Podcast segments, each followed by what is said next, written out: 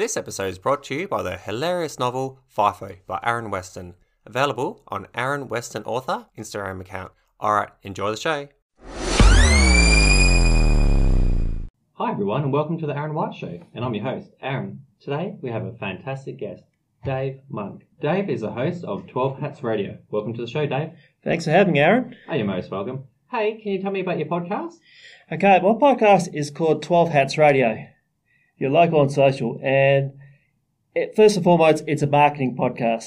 But my specialty in marketing is social media, so I cover that. I also cover life as a startup and anything I find interesting. So I always invite guests like your good self onto the show, have a chat about everything that's trending in marketing and even top topics of the day. I mean, today I did cover the coronavirus and how that's impacting everyone. Yeah, it's been going since October and it's going quite well. Why do you think everyone's having this big rush on toilet paper if you've been covering the coronavirus? That the risk is sounding sued, I think first and foremost, I think it's a bit of irresponsible journalism. Yeah. Uh, it was a it was a misleading bit of news saying that all the toilet paper is coming from China, but I do believe 80% of our toilet paper in Australia is made in Australia. Ah, that's hilarious. Yeah, and I think people also get a bit confused about the coronavirus because I think the coronavirus is a, respiratory problem, and why would you need toilet paper unless it's a gastro problem? Yeah. So it's a bit of a worry if you don't know the difference between anal and oral, but Copy that. hey, we're at Space Cubed Perth. Can you tell me what this place is? it's a co-working space for startups and basically who's who of the freelancing community in Perth. It's got over 10,000 members and it's just a great place. It's it's a spread over three sites. We're at what's known as Riff, but there's also Flux and there's another place for startups in the mining sector as well. What do you mean startups in the mining sector? It's like I think it's more like tech people do with tech that uh, help out with the mining, like robots and all sorts of software programming and engineering. Oh yeah. So have you made many um, friendships while you're here? Yeah, it's actually I've been going to the speed networking events here, and you meet all sorts of great people with inspiring startups. I think the entrepreneurs, if you got in the right mindset, can be quite fascinating people because they're all trying to solve a problem first and foremost, not necessarily here to make money, but if you allow free enterprise to kick in, I think we can solve the whole distribution problem in the world. I mean, the money's there, but it's all tied up into one, like half percent, whatever. But with entrepreneurs, if we can solve that by spreading that money more evenly, same with food, same with water, same with other resources. Yeah, I'm a big believer in that. Basically, I think entrepreneurs are going to save the world, and basically, that's how you're supposed to make money as well from all these business people I listen to as well. Mm. Basically saying, if you want to make a fortune, find a problem and find a solution Yeah. and find people that will actually pay for that solution. And then, yeah, the more people that you can help out, it's, um, oh, not Jim Rohn. Oh, I think it might be Jim Rohn. It's one of those people. Basically, to get what you want, you got to give people what they want. And the more people you give what they want, they're obviously going to pay for that service. And then, yeah, that's how you become rich down the Mm. track.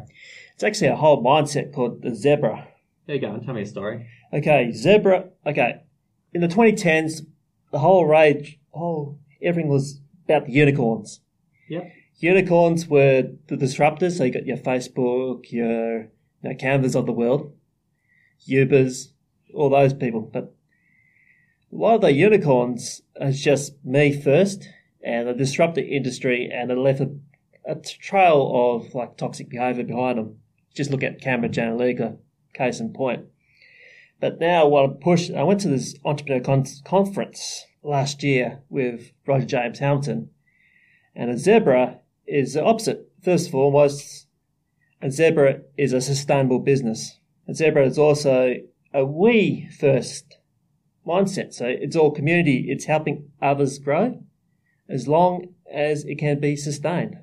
And that's that's kind of modern thinking going into this decade. So they're using. You think they're using the word zebra because it's more of a pack animal as opposed to unicorns are are Yes. one. Yeah, yes, you could say unicorns are one. Yeah, Maybe uh, they are because one rare or yeah. something. solitary animal. Yes, Yeah. and also a zebra is a real, real animal, Yeah, not fictitious. not fictitious, and a unicorn's quite hard to find. Yeah. So have you collaborated with quite a few of the other people here at Space Cubed I've on Just- your thing or not? Not yet, because I've only been going for the last couple of months. Yeah. But it's work in progress. I have reached out and connected to quite a few people, but you know, these things will take time to trickle, trickle in. Yeah. No, I'm a big believer in that. You, it's it's a marathon, not a race. That's right. Um. So yeah, what got you into podcasting? Well, the day I signed up, they found a podcast studio. Oh, okay.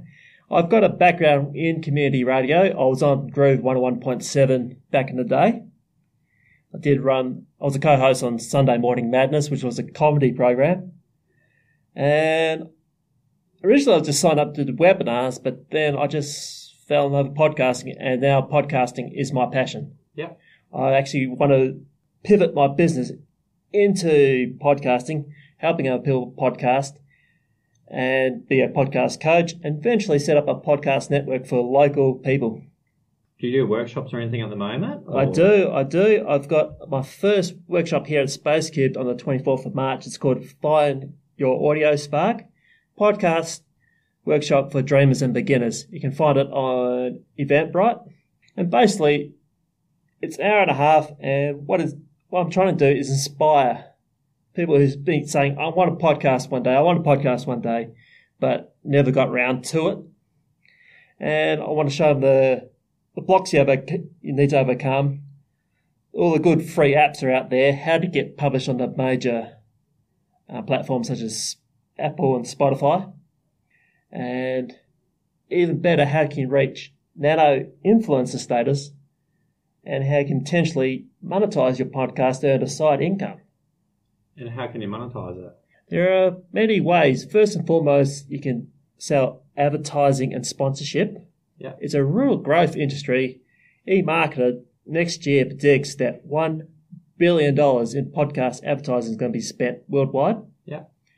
And according to Umbrella last week, 75% of media buyers in Australian advertising agencies are looking for sponsorship opportunities with local podcasters. So there is a huge demand for it. The other way as well, and this is probably my third way, is through subscriptions through Patreon. What's that? Patreon is a service. Uh, you pay like five dollars US a month to help your local creative, and re- in return you get bonus content. You can get a personalized messenger channel through like an application like Discord. You also get many other things like a shout outs and thank yous on, on live on air. You can have all sorts of goodies, and it's basically building up a community. Yeah. And you know it's US dollars, so you, can very you can have a very small number of um, community of subscribers, but you can have a sustainable side income on this for for, for your craft. Yeah, lots of those five dollars add up. Yeah, so you've got no, ten people. That's fifty dollars Yeah. US dollars. So it's probably God knows Yeah. seventy five or hundred dollars, whatever Yeah, the exchange rate is. yeah. Oh, that's cool. And there's also a great another third option is like affiliate marketing. Oh, so Oh, yeah. Amazon has got great affiliate marketing. You just click on the link and you can pay a commission. Yeah. And for podcasters, there's a great one with Audible where you can click on a that link. Every link you get for someone who paid up a subscription for Audible, that podcaster will get fifteen dollars US paid out to them. Yeah. And the payouts will begin once there's two clicks them up. So basically, it's thirty dollars US. I think it's about forty-five Australian off the top of my head. Yeah. Yeah. Oh, that's pretty sweet. Is it hard? Lots of people are going to be listening to this, and you've got that background in radio, and you're obviously doing a podcast, and you said you told people, "Yep, come do my course. I'll teach how to do podcasting." Lots of people, they're not going to really realize how not difficult, how I don't want to say easy, but yeah, pretty much how easy it is to set up your own podcast. Mm. So lots of people are going to be intimidated. Can you let us know, sort of, is it really hard or really easy to set up a podcast? I just don't want people getting intimidated. It, first of all, don't get intimidated. I think it's easy to set up a podcast. The one demon you have to slay is perfectionism. Yeah. Because perfectionism means you you procrastinate. 'cause you're always thinking, when's that perfect time to launch? When that perfect time to launch? I'm not selling perfect. I'm not selling perfect. Yeah. I'm recently completed a thesis, and I can tell you any good pu- any good content is published content. So, what I'm saying is, for season one, episode one, don't expect it to be perfect. Yeah. You got 850,000 other podcasts worldwide to compete against. And chances are you're probably going to get 5 to 10 listeners, and don't be disheartened about that because hardly anyone would hear it. My best advice for that, for anyone, is to listen to your podcast regularly and just work on your radio voice and just weed out all the filler words like your ums, yars, you know, your likes and years, and that sort of thing. Yeah, you know, I found that a lot. Like when I was doing when I'm doing my one, I used to do a lot of. Um, I used to make a lot of this. Yeah. I, I think I actually did about five minutes ago, which I'll probably edit out. But yeah, lo- and lots of people do this like clicking noise with their tongue. Mm. And um, oh, where was I going with that? Yeah, so we like, I think in the first podcast episode I did, I did a lot of oh, what should I ask you next, or like lots Yeah. of that type of thing. So as you said, as I get better, as I do more podcasts, I'm learning not to say Mm. what am I going to ask you next. I'm actually thinking what to ask you next while I'm talking to you, Yeah. and trying to multitask, listening to at the same time as thinking what to ask next. So it is pretty hard to get your head around, especially for like a newer podcast like myself. But yeah, as you say, you just keep getting better and better, and just do do it. Just have a go. Check out your um your podcast interview. It might not be that good, but as you say, you're going to get better and better. So the more you do, before you know it, episode twenty, and you're smashing it. So that's Yeah. really cool. And I've got a bit of advice from the YouTube community. Yeah. Perth is in a time zone sweet spot. Uh, can you elaborate? So we're GMT plus eight, yeah? Oh, bless. I don't know. Yeah, so we're eight hours ahead of Greenwich Mean Time. If you release your podcast at 7 a.m. on a, on a weekday, it's already, this time of year, it's already 10 a.m. over in Sydney, 12 o'clock over in New Zealand. But more importantly, because bulk of the worldwide podcast listeners are in the US, you're getting released in prime time over there. So, yes, you know, in the podcast in the YouTube community, Perth has got more millionaire YouTubers per capita than anywhere else in the world because of this time zone sweet spot. And I do believe we can do the growth in the podcast community as well. So be encouraged, me if you get American guests or get um, interviewed by American podcasts. I have been doing it the last couple of months. You'll find, along with being published on Apple, your podcast will grow quite substantially in like season two or season three of your of your show. Oh, that's pretty interesting. I didn't know any of that. Yeah. What studies have you done? How did you become the person you are now? Okay. I actually got completed two master's degrees in marketing before I set up this agency. Coincidentally, it's my first first year anniversary today. Oh, congratulations. Thanks. It's I uh, didn't expect it to last this long, but here we go. I well before I went back to uni, I studied in hospitality. That's another story. I did my masters by coursework. Then I got bit by the research bug, and I wrote a master's thesis, which is basically half a PhD. My thesis was on visual storytelling on Instagram and Pinterest, and I looked at archetypes or hidden characters that are found in energy drink brands like Red Bull and Monster. It wasn't quite disturbing, but quite fascinating um, results that came out of it. So I found Red Bull Yeah. uh, is more like a hero because if you look at all the images they post on Instagram, Yeah. they all got their arms spread out, they're all mid-flight like they're Superman. Yeah.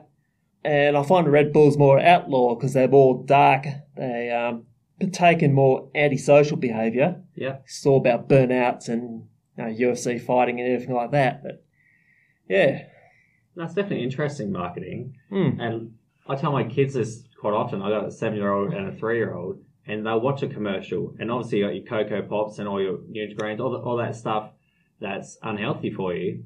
But the way it's marketed is it's healthy and it's fun and exciting. Mm. And the way got energy stuff, as you said, the energy drinks, which are also bad for you, they market it as like this fun adrenaline rush type Yes. thing. So if you're a, if you want to be cool, you, you got to have this. When really, you're eating away your teeth and your insides. Yeah, Especially Coca Cola. God, it's amazing their marketing. That stuff's so bad for you. Mm. And God, they sell millions, billions of dollars worth of that Yeah. rubbish. You know, God knows how, like every year, every whatever. yeah, No, marketing is very interesting that type of way. I think. yeah, and especially with energy drinks, they can cause sudden heart attacks in people under the age of eighteen. Yeah. And personal story: on. I was 25. I was working in hospitality as a, no- as a night auditor. I downed two Red Bulls within a half hour. Yeah. And yeah, it happened. I had a heart palpitations. I felt dizzy. I Basically, I was overdosing on caffeine. Yeah. Yeah. I almost passed out until my colleague, you know, gave me a, gave me a nudge, and it, it's just these stuff and these things would be sold as a beneficial to you, but it actually found that the blood becomes quite sticky, Okay. and and because they're a new product, we don't know the long term effects of energy drinks. Yeah. So I'm predicting if it's making your blood sticky, it probably leads to something like kidney failure, but there's no real concrete evidence of this yet. So don't quote me on that. You know, might as well stay on the energy drink type thing. Even those Jaeger bombs, when I, I don't drink anymore, I haven't drunk in like 10 years. But when we were younger, it was cool to have Jaeger bombs. So you got the Jaeger Jaegermeister shot of that with the with the Red Bull, and you smash heaps of those Mm. within a night. But yeah, you have so much energy, you literally feel your heart jumping out. But yeah, we just thought it was normal, and that's a cool Yeah. thing to do. But yeah, I totally see how someone can have a heart attack about that. Hey, 12 hats. What's what's the story behind the name?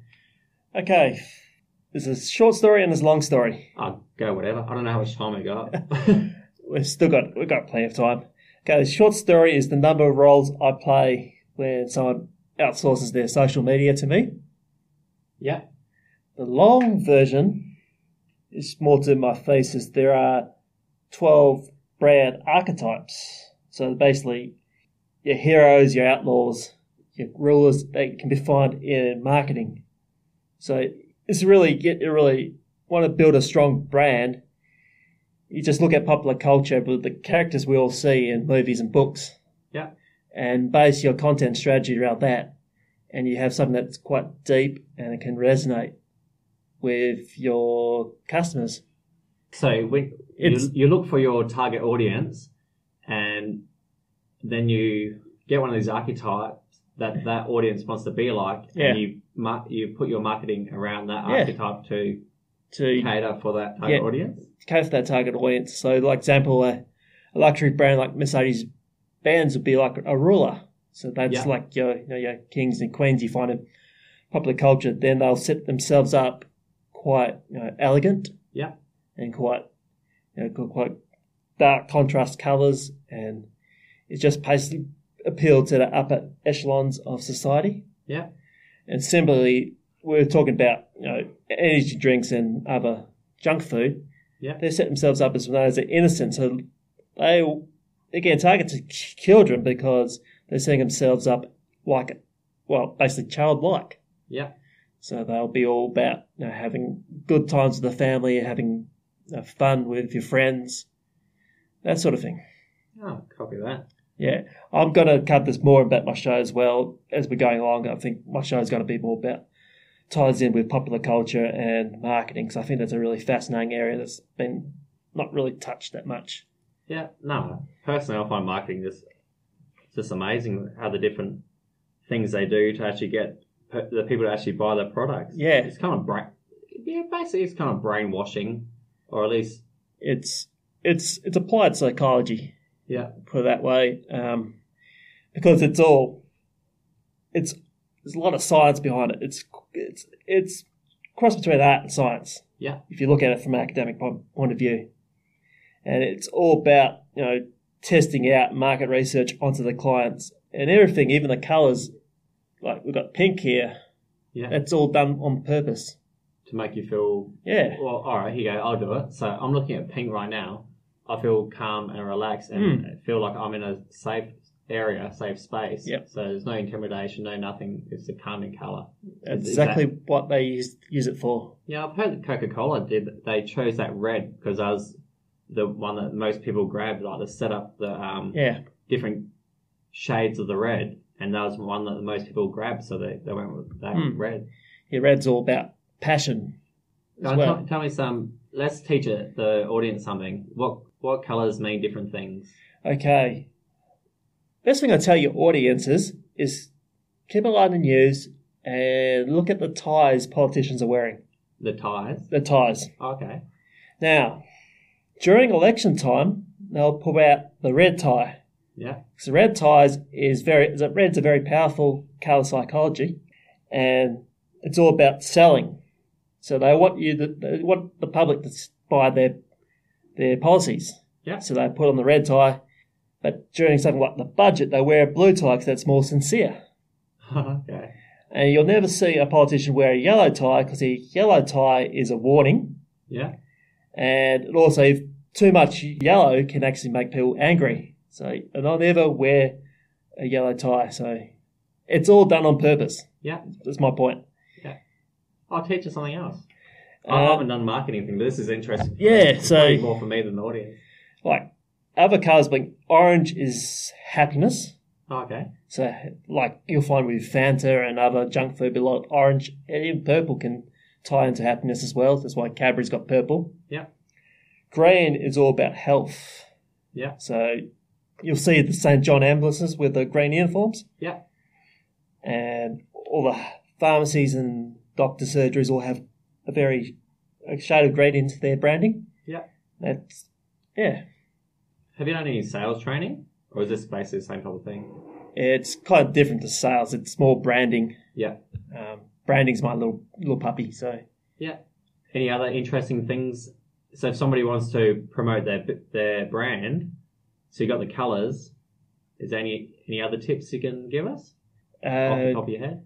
well, always well branding 101 is always trying to differentiate yourself from the competition. Yeah. So you got to think of something that's catchy that represents you, but also sets you apart. And you can also write this right down the backbone of your business. So you basically live out the brand. I wear my hat everywhere Yeah. Because it gives me free publicity everywhere I go. Yeah. For example, uh, and also it's all about personal branding. So everything you wear should also reflect your company and who you are. Yeah. If you look at, let's say, Mark Zuckerberg, Yeah. he always wears a hoodie and jeans, no matter where he is, 'cause that's part of his personal brand. Yeah, Yeah, the casual. The casual. I'm, I'm one of the people. Yes, I'm, I'm just like you know everyday teenager, mid twenty year old. even like Tony Galati down in the Spud Shed, he always wears the blue singlet everywhere he goes. That's that's part of his brand. So, Yeah. knowing marketing is like having keys to the matrix. Yeah. It's all about understanding that consumer psychology that dictates everything we do in life. It's all subtle. It's not subliminal because that's illegal, by the way. You can't do subliminal advertising. Yeah. Toyota got in trouble about 2007 during the um, Logies. Yeah. Because they flash the Toyota branding like like a millisecond. Yeah. In between segments, and they got really got done for that. I've heard stories of that, of that years ago, back in the seventies or whatever. Yeah. Coke used to. Oh, kind of pick on Coke. I'm pretty sure it was Coke or one of those mob anyway. They did Yeah. exactly the same thing. Like when you're watching a movie in the cinema, mm. they flash up their product. Actually, it's quite fascinating to see brands pay millions and millions of dollars just to put public um, no, product placement in movies. Yeah. Yeah. And TV series. I TV all the series, time. yeah, they just put like a can of Coke there. Coke will pay big bucks just to have that can there. Yeah. You can also tell if they don't have any um, product placements because there's such a thing as fake brands. Yeah. So, like if you see like in any disaster films, there's a airline generally it's called Oceanic Airlines. Yeah. Made up one. It's a made up one. It's a quite a common made up fake brand. It's quite. It is. Well, it makes sense. You don't want to have like a Qantas plane. Yeah. Because they're going to be there thinking, "I'll watch that movie where Qantas crashes." Yeah, I'm not going to book with them. exactly right. Oh, no, it's very interesting. I, I have seen that but watching a TV show. You, you see even like a protein powder in the in the ranch or something. That Yeah. TV series. Yeah, He's always got his um. I can't remember what brand it is, but that protein powder. So that way, and he's always drinking it. yeah. Like you look into Tarantino films. Yeah. All their main characters smoke Apple cigarettes. Is there a real apple? Is no, it's apple? not. It's he's he made up that brand, but it's Yeah. just a consistency throughout his films. And, that, and that's actually quite funny if if he didn't like Apple computers. Yeah. It's kind of brainwashing people into thinking apples are bad because cigarettes are bad. Yeah. They're bad for you. So Apple computers are bad for you if you want to look at it that way. Mm. Oh, cool. Um, anything else you want to share with the listeners? Yeah, well, my vision, going back to podcasting, Yeah. my vision is not just how podcasters, but how people on blogs or vlogs, YouTube. I like to build people up into like nano influencer status. So what's nano influencer? So basically, with a podcast, it's between 5,000 to 10,000 downloads. Yeah. But the best thing about that, it potentially can be a side income for you. Yeah. So for affiliate marketing, we can sell sponsored stories or people can come in and pay guest interviews. But the whole idea, because way everything is going, and by 2029, most people will be out of work because of AI and, and robots. Yeah. So most manual labour's gone. So, well, one thing we can't teach robots and AI is creativity. Yeah, I think I've heard this. Yeah. So that's one. I'm future producing my business by encouraging people to find their best content and basically monetizing that content, become their own media, media entity, just to earn side income. So you, when you make, if you ever become redundant in a particular industry, you, know, you got a comfortable living there for you and your family, and that's basically what I'm here for. It's basically sell dreams. Yeah. Yeah. Oh, that's very cool. Where can people find you on social media? You can find me at 12 Hats. I'm on Facebook, LinkedIn, and Instagram. Yeah. Also on Twitter at 12 Hats Radio. Yeah. And you can find my show, 12 Hats Radio, on Apple, Spotify, and all other good platforms. Ah, sweet. Anything else before we wrap up? Uh, that's about it, mate. Thanks for having me. Ah, you're most welcome. Um, yeah, did you have fun on the show? I did, absolutely. I hope you learned something too. Oh, no, I did. I Yeah. definitely enjoy the marketing aspect of things. Well, that's a wrap. I'd like to thank Dave again for coming on the show, and I'd like to thank you, the listener, for listening. Please tell a friend about the podcast and have a fantastic day. All right, bye.